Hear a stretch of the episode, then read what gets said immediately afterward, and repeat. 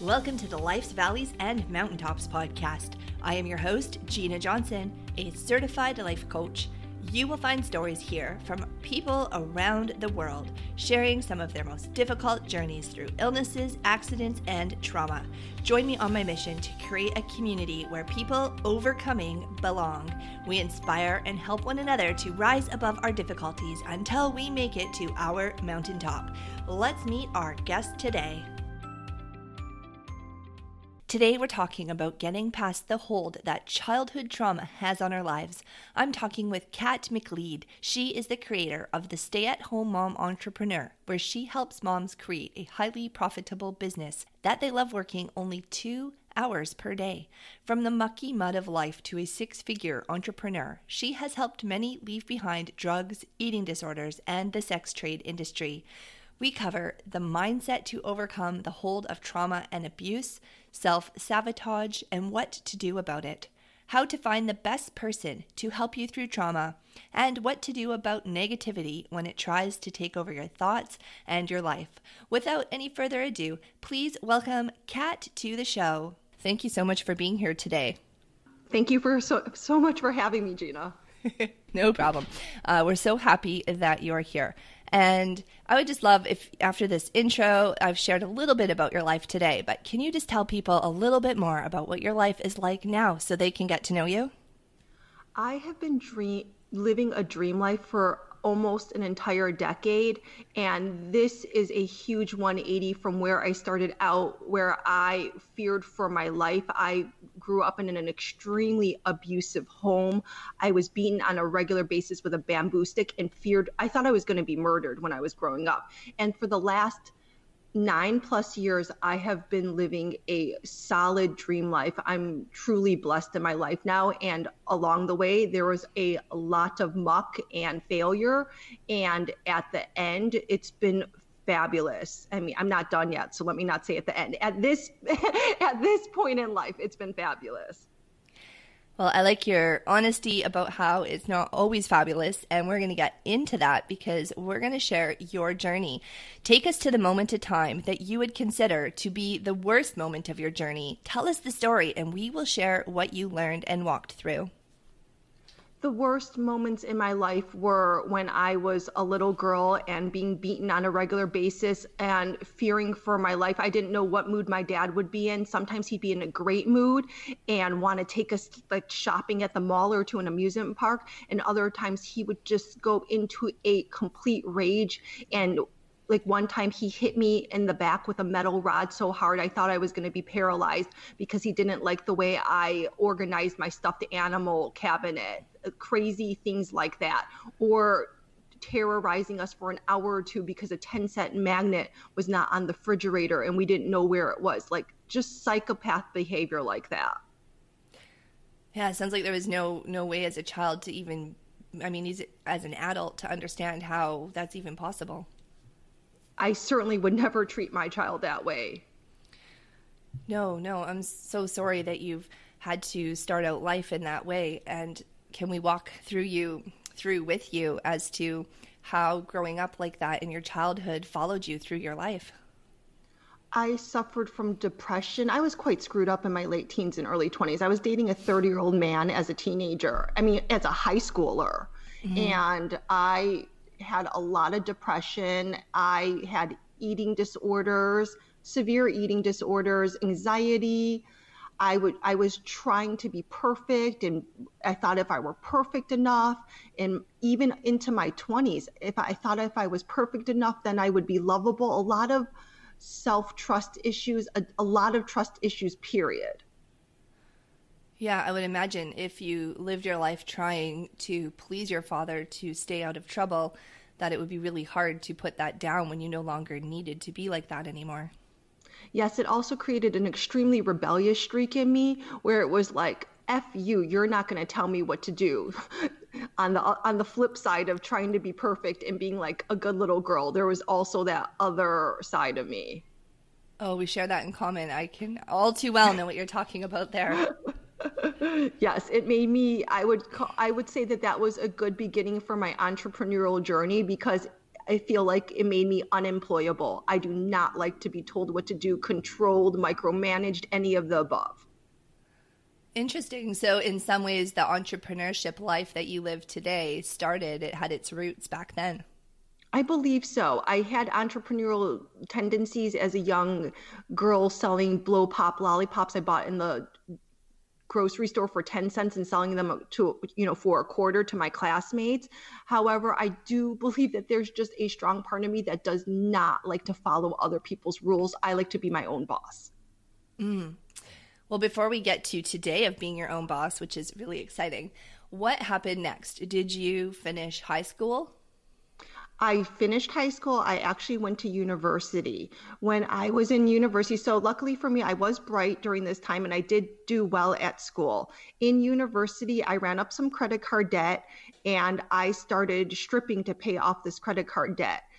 It felt empowering. I had financial freedom and it allowed me to graduate college and two weeks later pack up my bags and move out to Los Angeles. And I was not scared of how I was going to meet, make ends meet because I knew that I could strip if I wanted to. When I moved out here, I found out that the clubs out here are a little different. They have more lap dancing and more contact than what I was used to in the Midwest. And I wasn't comfortable with that because of my dad situation. So I actually answered an ad to become a dominatrix. And the, the reason I answered it is it said, you know, no sex, no massage. And I was like, what is this? It's, it was intriguing. I was 21, turning 22 at the time, and it felt fun and new. And it really was. When I first started it, I felt powerful. It turned the tide on the power dynamic with men. It mm-hmm. felt fun at the beginning of that journey. Now, did you have your degree in psychology when you started in this new job? Yes, I did. That is a very interesting combination. well, I had a lot of healing to do. I've done a boatload of therapy throughout the years. I now have my graduate degree in psychology, but that'll be later on in my journey. But yes, I had a degree in psychology, always attracted to psychology, I went to therapy in college. I believe it was subsidized by the college at the time, and I find it tremendously helpful. Wow. So, so take us a little deeper. What was it like having a degree in psychology and then being in a dominatrix position? In in the dominatrix world, I don't feel like I really used my degree that much, or, or I was just 22 and having be going wild and rebelling. I don't know, but I used it later on in my fetish business. So I do think it came much into more into play, or I utilized the skills more in my my my next rendition of the business because I only did domination for about six to nine months before I burned out. It might have been about nine months. And then I decided to only do what I most enjoyed slash tolerated. I thought I was going to have to get a normal job because this was only about, I would guess, 5% of my dominatrix practice.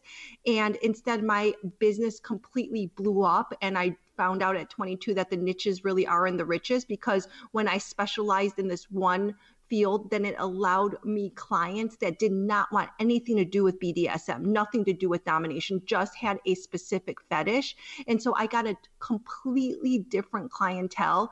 And it still serves me to this day because I'm not afraid to niche down really tight where people question, why are you niching so tight? You're going to eliminate. I'm not afraid of that because I did it at 22. I've been doing it for 20 years. So I know not to be scared of that. If you have someone listening right now that's not in the podcast slash business world, how would you explain what niching down is to them? It means finding your right business idea and finding the subset of that idea so you target a very specific audience. So when you take the whole world of, we'll say BDSM, not that your whole audience knows what encompasses there, and you're just taking one part of all the things it could be. So there's a lot of elements. I don't know how many. We'll just say that there's a hundred elements of BDSM, and then I specialized in one or two of them. So that's what it means to really niche down and not be scared of eliminating the 98 you don't do and only focusing on the one or two that you truly can master and do. Okay, thanks for that. Before we get to the turnaround point in your story, can you share just a little bit more like what was it like for you while you were in this world and going through the therapy before you got to where you would say it started to get better? I did therapy twice a week for years. I would say I had low grade depression. I mean, it was clinical depression, but low grade depression for many, many, many years. I read a lot of self help books. During this time period, after the first six to nine months, I hated my fetish business. I was making really great money in my early 20s, but I hated what I was doing. I did not feel purposeful. I did not feel meaningful. I felt like I had to keep it a total secret. I had a cover story. I felt like, like my whole world was like a cover story on the outside looking perfect, on the inside feeling turmoil. It, it was definitely my, I would say my early to mid 20s were really rough. And at that point, did you have any relationship with your family or were you completely on your own? I have a at that point I would have a medium relationship with my mom and pretty much zero relationship with my dad. Okay. All right. So we're going to walk with you through this. I think this is uh, important that you've dwelled here a little bit for someone who might still be in that place that it's not an instant thing that you just will decide to go to therapy tomorrow and be cured and you've had that resilience and that patience with the process to get to where you are today. Is that right? Yes, it took a decade. I mean, really, a decade of intending to move forward and it was really messy. So if you're w- there it's okay. It takes time to do something different. As you move towards your dream life it's going to feel extremely uncomfortable because you're stepping into something unknown. Even though you want it it's like your mind is programming you to stay where you're at to try to keep you in what you already know. And mm-hmm. it's really messy. I had a lot of failure at the time. Like i quit my fetish business. I closed it down and kept reopening it because i was lured back by the money, didn't know what I could do to recreate that success. I, I, felt really trapped in there. And with all the therapy, sometimes I felt really down because it felt like I was not moving anywhere. So I tried different modalities. I got into yoga, I tried some hypnotherapy. I just kept adding in and over time, in this slow, I would say almost feeling like a snail's pace progression, I released my eating disorder. Then later on, I released my depression. I truly haven't felt that kind of clinical depression in well over a decade. It doesn't mean that I haven't had times of sadness and very like grief times. It means that that low grade clinical depression that makes everything feel like you're trudging, that I haven't felt in a I, would say almost, I would say 15 years. That is incredible. Normally, I would ask you to take us to a moment that you considered your turnaround point, but I'm sensing that there was no one thing. It was a progression of many things that took you to where you are now. Is that fair to say? I think that's completely truthful. I'll, I'll bring up where things kind of changed. So there was, like I just said, it was slow snail pace change. However, the depression was finally released one day in a hypnotherapy session. But remember, I was doing regular therapy at the time. When I finally viewed my depression as some kind of friend trying to keep me safe. I envisioned it as a, a gray cloud and I put it on a train and I waved goodbye to it because I no longer needed it. Now this this might find airy fairy to you all and maybe this doesn't resonate with you, but this was the final straw for me and I never felt that kind of depression again. With my eating disorder, it was more sudden. I could not take it anymore. I I just I thought I was killing myself. I had I found myself on my bathroom floor thinking that I might die.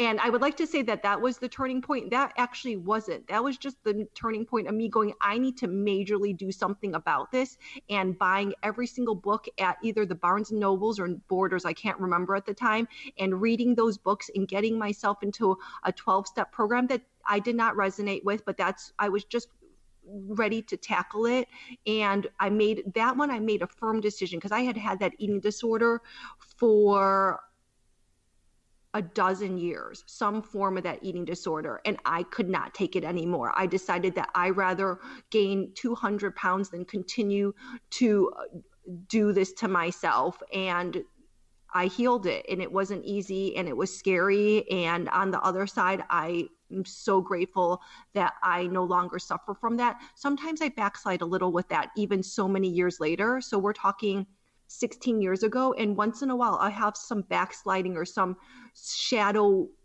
things telling me, "Oh, you need to do this," or "You didn't do enough exercise." So I, it's I'm, it's not like a success only journey. I still have to go.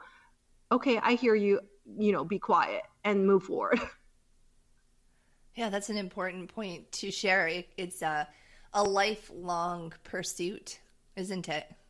It is. I still like I shared with you that with the feelings of self trust I still have that to this day, 20 years later, of really working on myself, even though I've been living a really wonderful, solid life for over nine years. I still have trust issues that pop up that affect my life, that spill out into my life that I have to consciously work on.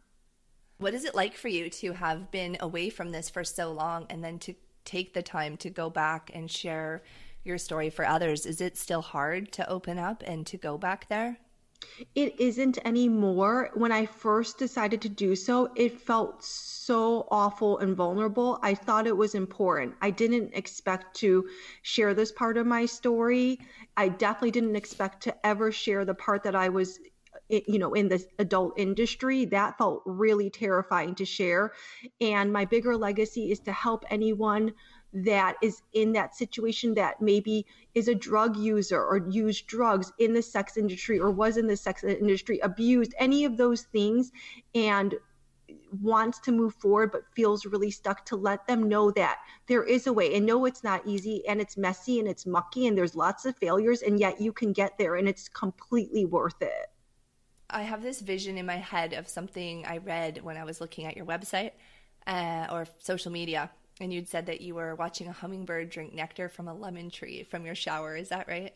That's correct. And that is my life. I would say that that happens on a regular basis, like weekly, where a humming, I will be taking a shower in my gorgeous shower that you saw, and I will look out the window and a hummingbird will be drinking nectar and i just feel about like how far i've come and which will make me tear up since you're tearing up it, i really have it, it feels like that person that was so abused and lost, that feels like so many lifetimes ago. And I have a lot of compassion for her.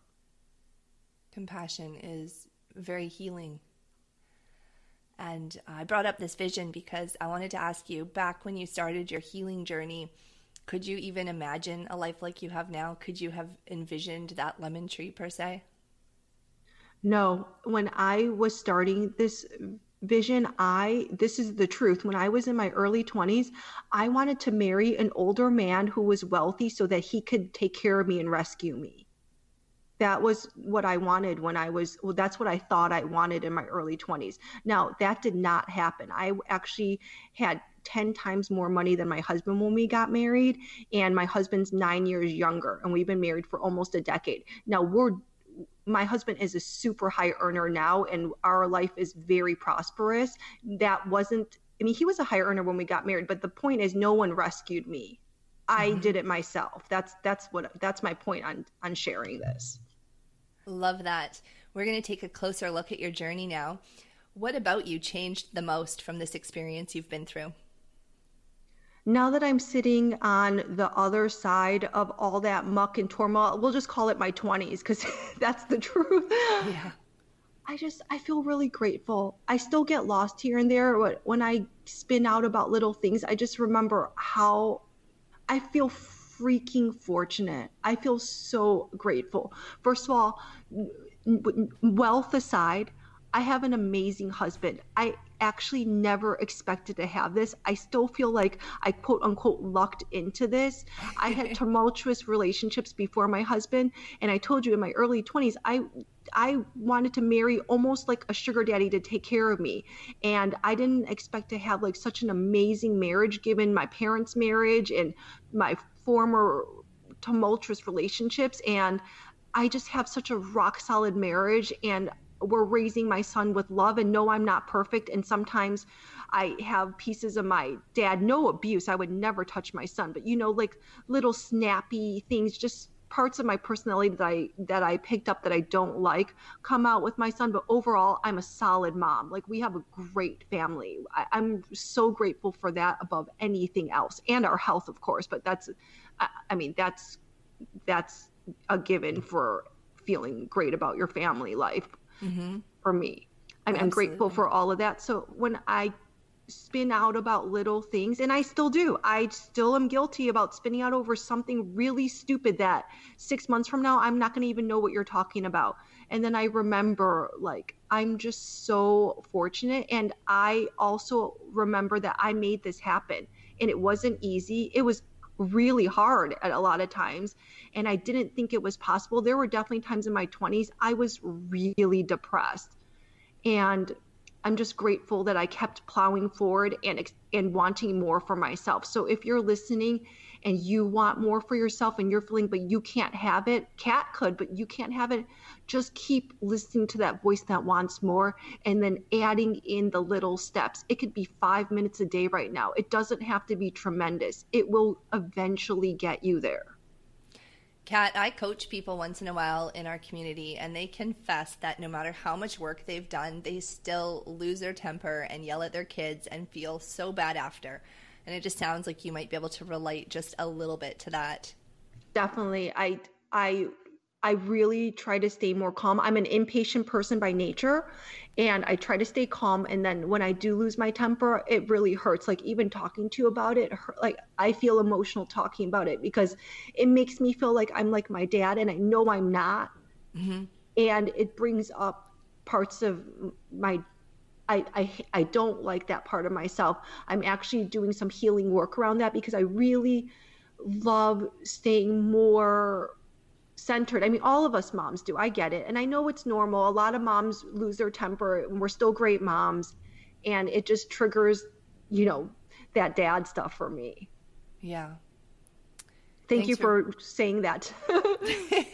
saying thank you for being so open and honest because I want to really encourage those moms that say they feel so bad just to know you're proof that if you just keep working at it you can find self-compassion you can talk through with your kids you can you can still get through it Oh yeah, I talk it through when I do lose my temper, when things are calm. I talk to my son about it and he I feel proud that he can say to me like, "Oh mommy, when you do that, I didn't feel like you love me." And then I say, "I would never want you to feel that way. I'm so sorry. You know, I wish I would have taken more time off. I wish, you know, that I would have handled it in a better way." And then we hug and then, you know, I feel like you, I apologize is the main thing. I'm definitely not perfect. I screw up and then we talk it out when things are calm. Oh, I have goosebumps now. Beautiful moment. Can you share with us one of your personal habits that contributed to overcoming this?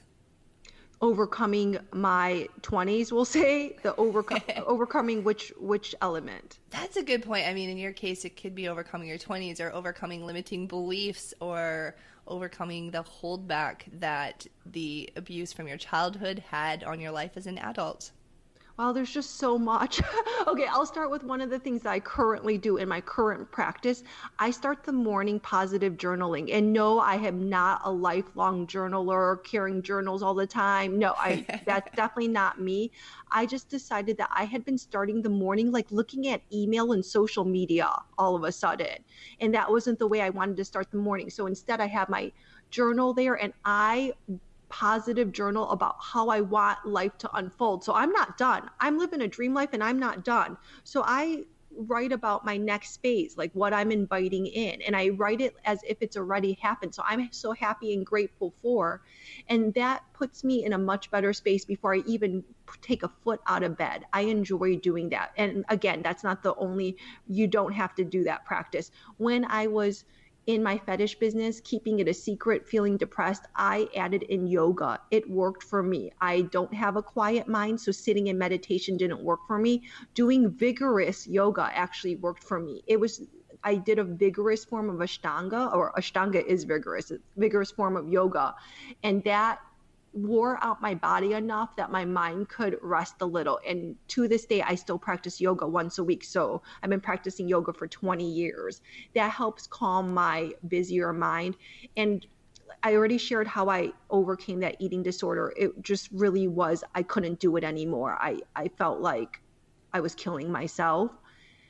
And with transitioning out of the fetish industry and finally quitting and not opening the doors again i it was just the same thing that one i had enough i had quit the business numerous times and that one time i just i was think i was 27 at the time i just could not do it anymore that was not going to be the rest of my life Wow, we're coming in to the end. Can you share with us a resource like a podcast or a book? It sounds like you might have a few that helped you along the way. This one is didn't help me along the way. I'm I like for people with money issues or money mindset, I like Tony Robbins' Money Master the Game because he talks about simple steps for people to have financial freedom and he talks about it in a way that you can understand it. For podcast, I actually enjoy listening to Gary Vee. He's controversial. People hate him. I really dig him. I I get his stuff. I let my son listen to Gary Vee, even though he swears a lot. So just be forewarned. And my son is six, and I feel like his content is so good. My son can just ignore the the f bomb here and there because I like the way he thinks well not i don't not a hundred percent of it. There's just some stuff where i'm like uh f you gary vee what are you talking about? So but the, the core content of thinking on your own and things like that i do like in him. And so that's a book. And then I, I read a lot of books and some of them are just not relevant. Like i'm reading a, a venture capital book right now oh, oh uh, one that is relevant is The Big Leap by Guy Hendricks. As you move forward in your life and you're creating more good in your life, it can actually feel scary. And I know some of you stuck are like, what is this lady talking about? What do you mean it's scary when good stuff starts happening in my life? It actually can feel scary. It can feel like, oh my gosh, how is this going to end? And you can self sabotage this. I've seen it myself. I feel it myself sometimes. I I mean we all do this. I my life has been so good. I get moments of panic of oh my gosh what's going to happen like oh my like how could it be this good like in this book the big leap helps you move through that upper limits threshold where that fear comes up so you don't sabotage your life that is a real value bomb for everyone listening right now because I have a lot of experience with self sabotage, mm. and it's a good point that you're bringing up. Yeah, I mean, self sabotage, we obviously you don't mean to do it and we don't mean to do it. It's just that it's that lizard brain of ours that wants to keep us stuck because in stuck we have survived and that on the other side it's unknown. And then when we get there and it feels good, it's like, right, the proverbial shoe's going to drop. Oh my gosh, this horrible, I still have that to this day. I still imagine like worst case scenarios and have to pull my mind back into now or something awful that happened to me eight years ago i will it will i will be thinking about great things and that will pop in my mind and i will like ruminate on it. It's mm-hmm. I, I see it still popping up. Yes that is a powerful thing that it doesn't just go away because you want it to but now you have the tools to help get you out of that spot and move more forward focused right? I move forward quicker it's yeah. i can still ruminate on it and I, I move forward quicker or at this point i seek help. So if it's really weighing on me then i'll work with a friend of mine who does mindset stuff or healing stuff or i'll just talk it out. Sometimes i can journal it out myself. So the a great thing is just to find what works for you and to keep working it. Now before we get to the very last question i just wanted to ask if you might be able to help people just understand a little bit of the different modalities. When you're still kind of in the trauma mucky phase, what would be, in your eyes, the difference between, say, a therapist or a counselor, a coach or a mentor or a friend? With therapy, which I completely respect and I'm trained in, I feel like therapy really delves into the past depending on who you are with. And I feel like it's way slower moving. This is my honest opinion about it. And obviously, that's why you're asking me. Mm-hmm. I personally like coaching better because I feel like it's more more goal oriented and moving forward and this works for me because I'm type A. So it depends on your personality. I feel like with there are great therapists out there and I've had great therapists and with those mental, modalities I move forward and I've also had therapists I really like them as people but I could have been with them like a decade later still talking about the same things so it, I mean it, it's the right fit obviously it mm-hmm. depends mm-hmm. on what you want now a mentor that depending on the mentor because if you're not having an exchange with them like where you pay for a coach or a therapist that can be mucky i mean i just don't know if you have a great mentor that can make sense it's it's subjective for the person's needs for me I did a lot of therapy. I didn't even know about life coaching back then. It depends on the person. I, as I said, I had a great therapist, and maybe I would have made faster progress with the right, loving life coach. I don't know. Just get help. get help. And if it's working, stay with it. Just start, just talk to someone. Yeah. And if it works, keep going. And Sounds don't good. give it like one chance or two chances. Like that's going to be a lot of resistance coming up like you got to feel it out but also at the same time listen to your gut. I did a session one time with a therapist. It wasn't the right fit. My gut told me it wasn't and i truly don't feel like if i would have worked with her that i would have gotten anything out of it because she wasn't hearing she didn't hear what i needed and that she pushed her own stuff in that was way extreme for what i was coming to her for. So it's definitely somebody that can support you and listen to you and then really get you and move you forward without their own agenda. Mm, very good advice. As we walk into the grand finale, we all walk through valleys and over mountaintops in our life. And the next time that you're faced with a challenge, what will be most essential to have with you? Self trust. I know when I grounded my self trust that I can trust myself to figure out what to do next and to execute on that and not second guess myself. A trick that I use to not do that is to say, Did I do my best? And if the answer is yes, then screw the results. I did my best. That's good. That's so good. Kat, what is good in your life right now? We want to know what you're working on in business, what you're putting out in the world, and where people can find you. What's good in my life right now is I'm enjoying an ocean view on this podcast with you. I have my lovely family. I am in the middle of a group program helping people nail their right business idea and helping moms start their businesses that allow them to be moms first and find fulfillment and enjoyment. And I am currently working on a self study course for my people who feel stuck in the muck maybe were in the sex industry, were had abusive relationships, were ex drug users, wherever they are, to really ground into their right business idea and make a different life for themselves, like I have. Where's the best place that they can connect with you? SAHM entrepreneur.com, stay at home mom entrepreneur.com. So SAHM entrepreneur.com. Awesome. It'll be linked in at the show notes as well. SynergyMindsetCoaching.com. They can just type in CAT, K A T, in the search bar and everything will come up. Thank you so much for giving us your time today and really sharing from your heart. It was such a pleasure to chat with you. Welcome back. Something that came to mind is that diamonds take a long time to form. I know it's a little cliche, you've probably heard it before, but under a lot of pressure over a lot of time, a beautiful diamond is formed from a rock. And I think of that as our healing journey. Perhaps it's never 100% complete.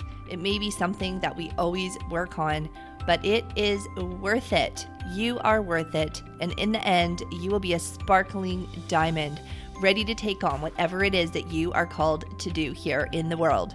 If you enjoyed listening to this podcast today, please subscribe so that you will get new interviews. And if you could be so kind to leave a review on whatever platform that you listen, it will help more people hear this podcast and hopefully help more people change their lives. Thank you for listening. I appreciate you, and we'll be back next week with another inspiring story.